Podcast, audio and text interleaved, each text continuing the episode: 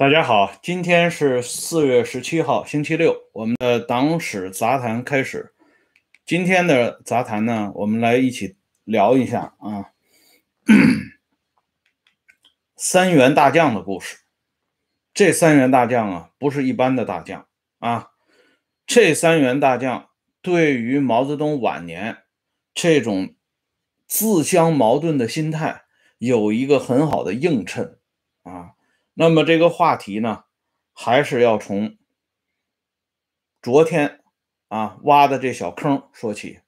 昨天毛泽东不是问过周恩来吗？说是要对王洪文要扶植、要培养、要扶上战马走一程，并且提到周公辅成王这个著名的历史典故。啊，毛说到这里呢，已经很清楚了。由周恩来来作为辅佐王洪文的第一号人物，可是周恩来在这个时候当着毛泽东、王洪文这些人的面回应了一句话。周恩来的回答是：周恩来本人总是要在主席之前走的，就是说他一定会走在主席头里。先于主席嗝屁。周恩来说完这句话之后，毛不吭气了，那王洪文也不敢吱声啊。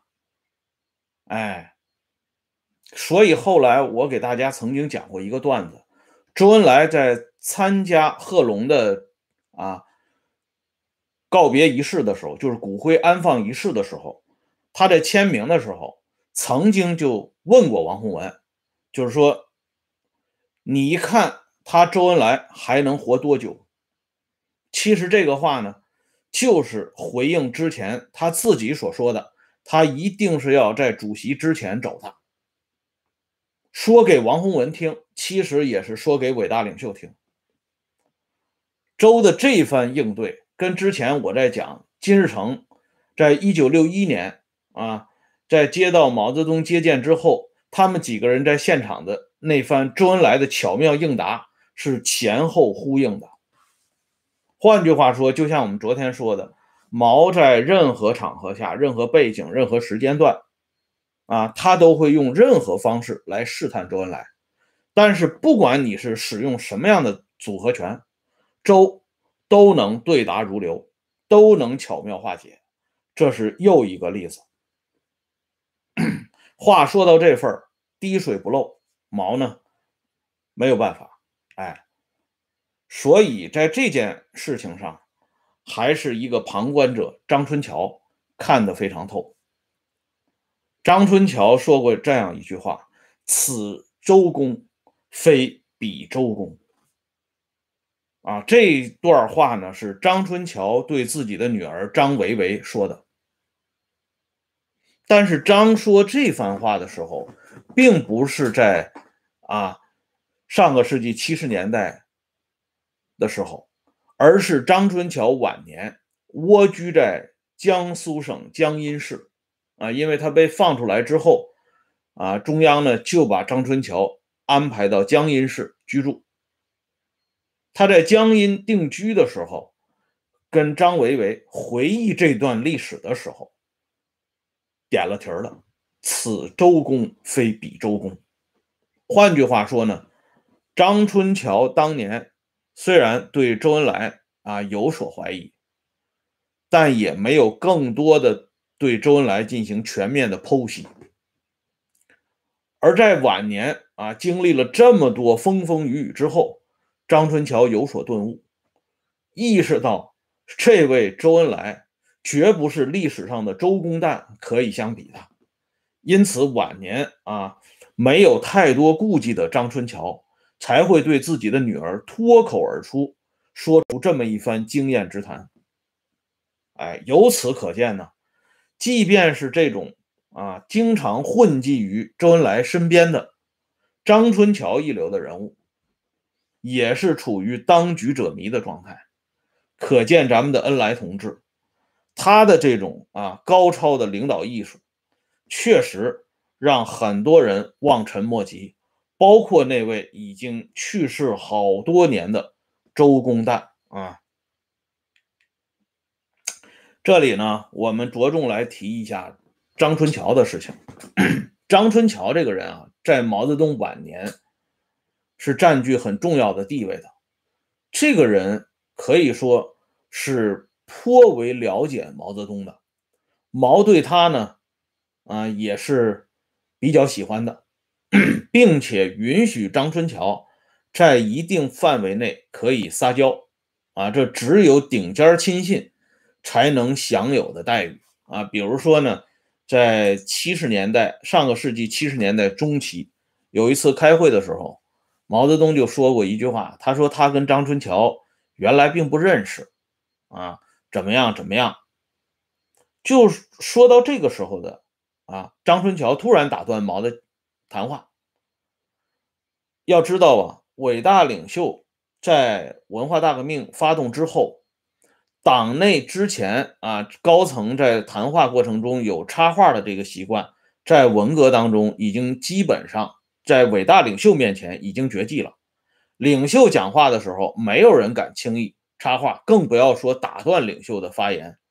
但是张春桥就敢，哎，张春桥不仅打断了毛泽东的发言，而且还顶了毛的啊，顶了毛一句话，他说：“我们原来认识。”我们当初在北戴河的时候，柯老就介绍我，呃，给你认识了。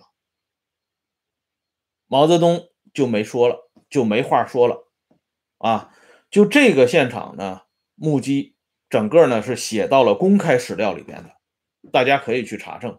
从这个例子里边，我们就可以看到张春桥在毛面前是多么的得宠。否则啊，之前我也不会讲像李富春这样的人物。毛对他的观感需要来征询张春桥的意见。那么今天我们讲张春桥和毛之间的关系，更主要的是侧重于张春桥对于毛晚年在心理上边留下的一些重要的政治阴影，他有更精深的解读，甚至呢，他在某种程度上在暗中的讥讽毛泽东下不去手的问题。这里边呢，一个突出的例子就是许世友。啊，昨天和之前的节目我已经给大家讲过，许世友呢从大别山回到上海，向毛啊下跪认错，毛呢啊导演了一出《将相和》，啊许世友呢也配合这场演出，给张春桥打了一只豹子，大家表面上看起来已经是相安无事，可是张春桥内心仍然是惴惴不安。毛泽东自己呢，反而是比较放松啊。送走许世友之后呢，毛曾经说过这样的话啊。毛对张春桥啊交了个底子啊。他跟张春桥说呢，他他说许世友啊没有文化，是个粗人，你要帮助他啊。你们两个人，一个司令员，一个政委，你们之间要把关系搞好。张春桥对毛泽东的这番嘱托呢，当然表示满意，而且张春桥也专门请许世友喝酒，两个人可以说是一醉方休。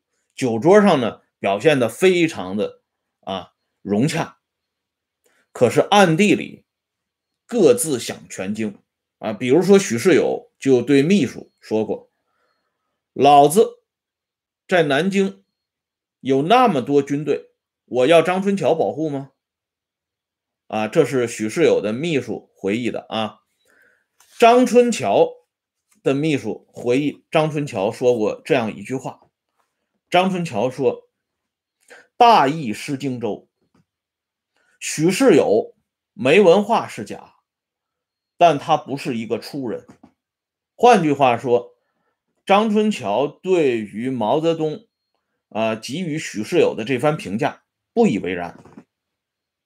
实际上呢，张春桥的这番话应该讲看的比毛泽东要深一点，因为许世友这个人对张春桥是极尽讥讽之能事啊。李德生晚年回忆啊，他说当时民众呢给张春桥啊发了一个顺口溜，说张春桥这类的人呢，就是戴眼镜夹皮包，能总结会提高。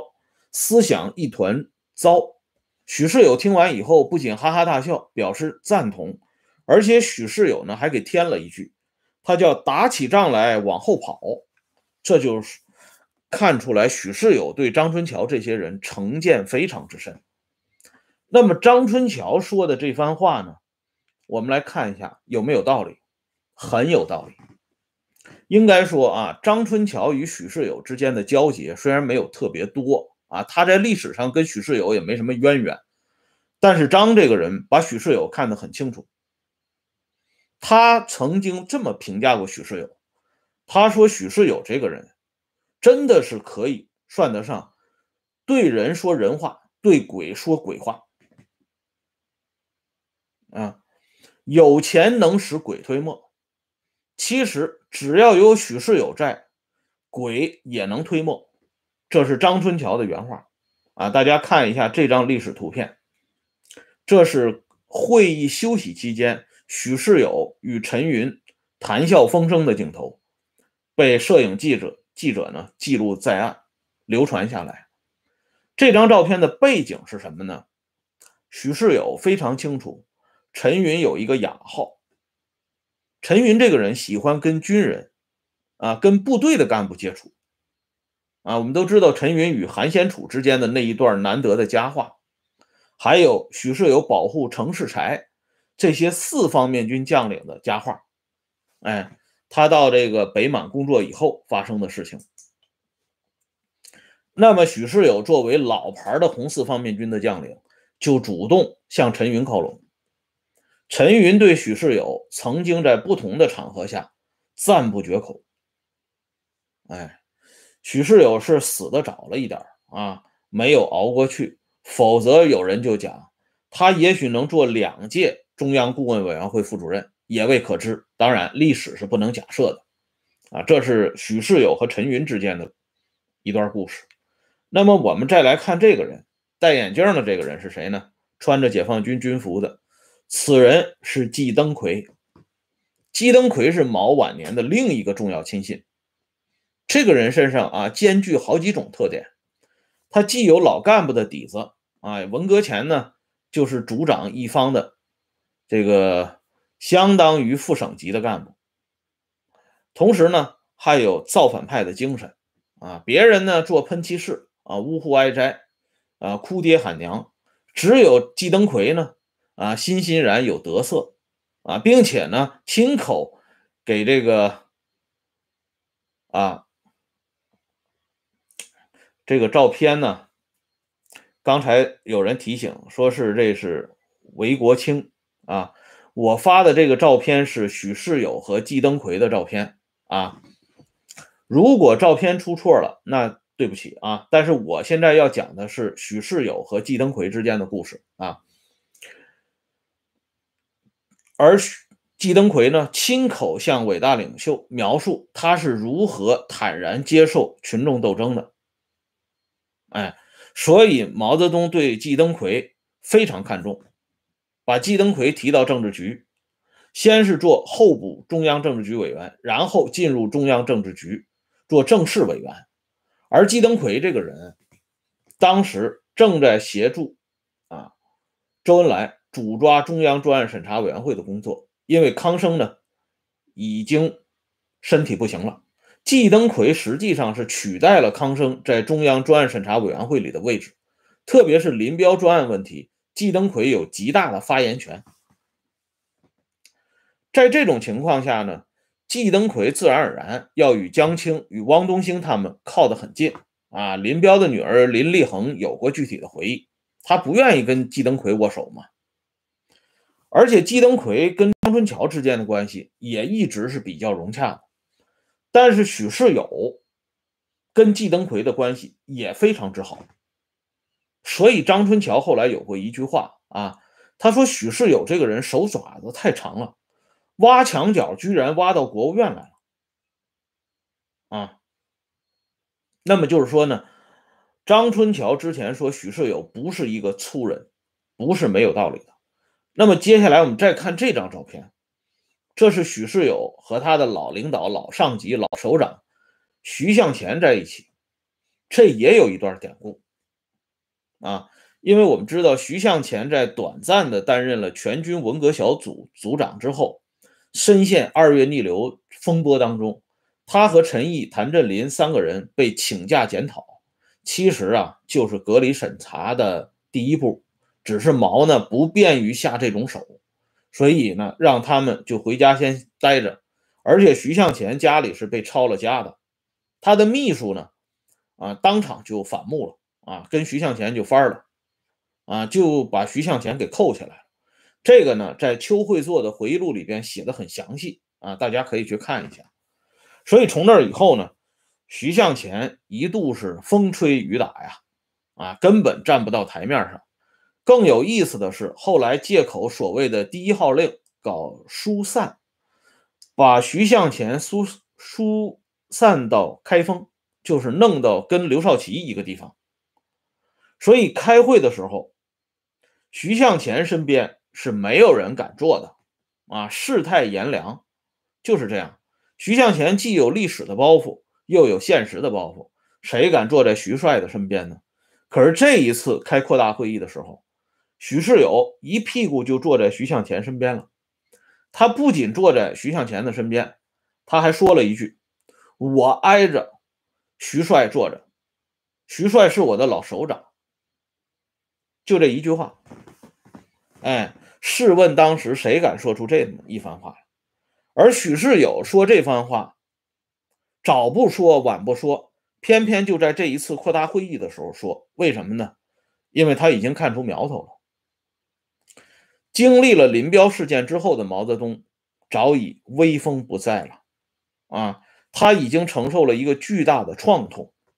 这种创痛，恐怕也只有许世友这个量级的人物，能够力透纸背，看得清楚。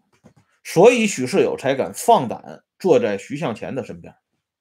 哎，那么张春桥的思考，张春桥身后坐的两位老干部，一个呢穿风衣的就是聂荣臻，聂帅啊，那个人呢图片不清，我就不给大家说了。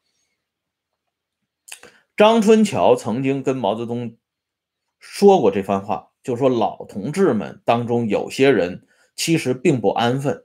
他没有领悟到主席发动的这场伟大的无产阶级文化大革命的主要宗旨。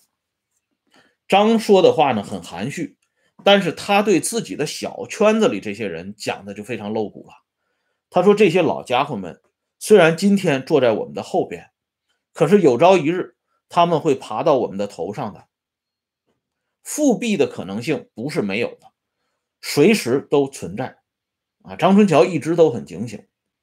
而事后证明，张春桥特别提到的，像许世友这些脑袋上有着辫子、手里抓着枪杆子的人，往往是最危险的。最后呢，终于证实了。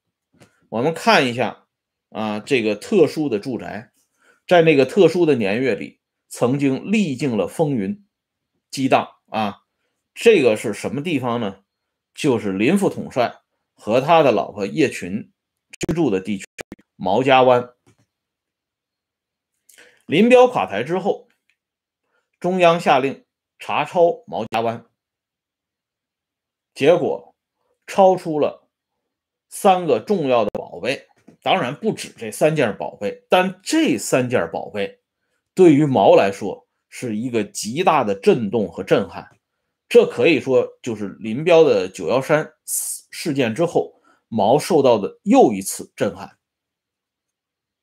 我们看一下这个人物，此人大名叫韩先楚，啊，一九五五年被授予上将军衔，他是四方面军的一员勇猛的战将，啊，他的历史业绩呢，这里我们就不用多说了。熟悉张正龙先生写过的那本书，报告文学啊，或者叫纪实体的。这种历史传记、战将，包括这个电视剧呢，也搬上了银屏，大家都看过啊。韩先楚作为一名猛将，他的那些战斗业绩那是可圈可点的。而且这个人，在文化大革命发动之后，积极追随伟大领袖，在整个福州军区搞的是天翻地覆啊。关于韩先楚逼死这个刘培善中将的故事呢，我以前在节目里给大家说过，这里呢我也就不重复了。总之呢，这韩先楚是一个人物，并且我们后来看到毛家湾的秘书张云生的回忆录里边，我也曾经给大家提到过，就是叶群、林立果他们张罗选妃子的事情，到福州，张云生到福州军区。是韩先楚接洽的，韩先楚当着张云生的面批评毛家湾的这种做法，认为这种做法对林总的威信有损。张云生的回忆录写的很清楚，当时是四面杀网啊，只有韩先楚在福州发生反弹，直言不讳的对选妃的这种形式提出严厉的批评。应该说呢，这是非常难能可贵的。而且仅仅看张云生的这个回忆，我们会觉得啊，这个韩先楚在那个时候对毛家湾表面上是不感冒的，否则韩先楚的这段历史不会公开见载于张云生的这本回忆录里边。这其实是等于给韩先楚凭功摆好。然而，就是这么一个战将啊，毛也是非常喜欢的这员战将，他居然。给毛家湾林彪写了效忠信了。他写了效忠信不要紧呢，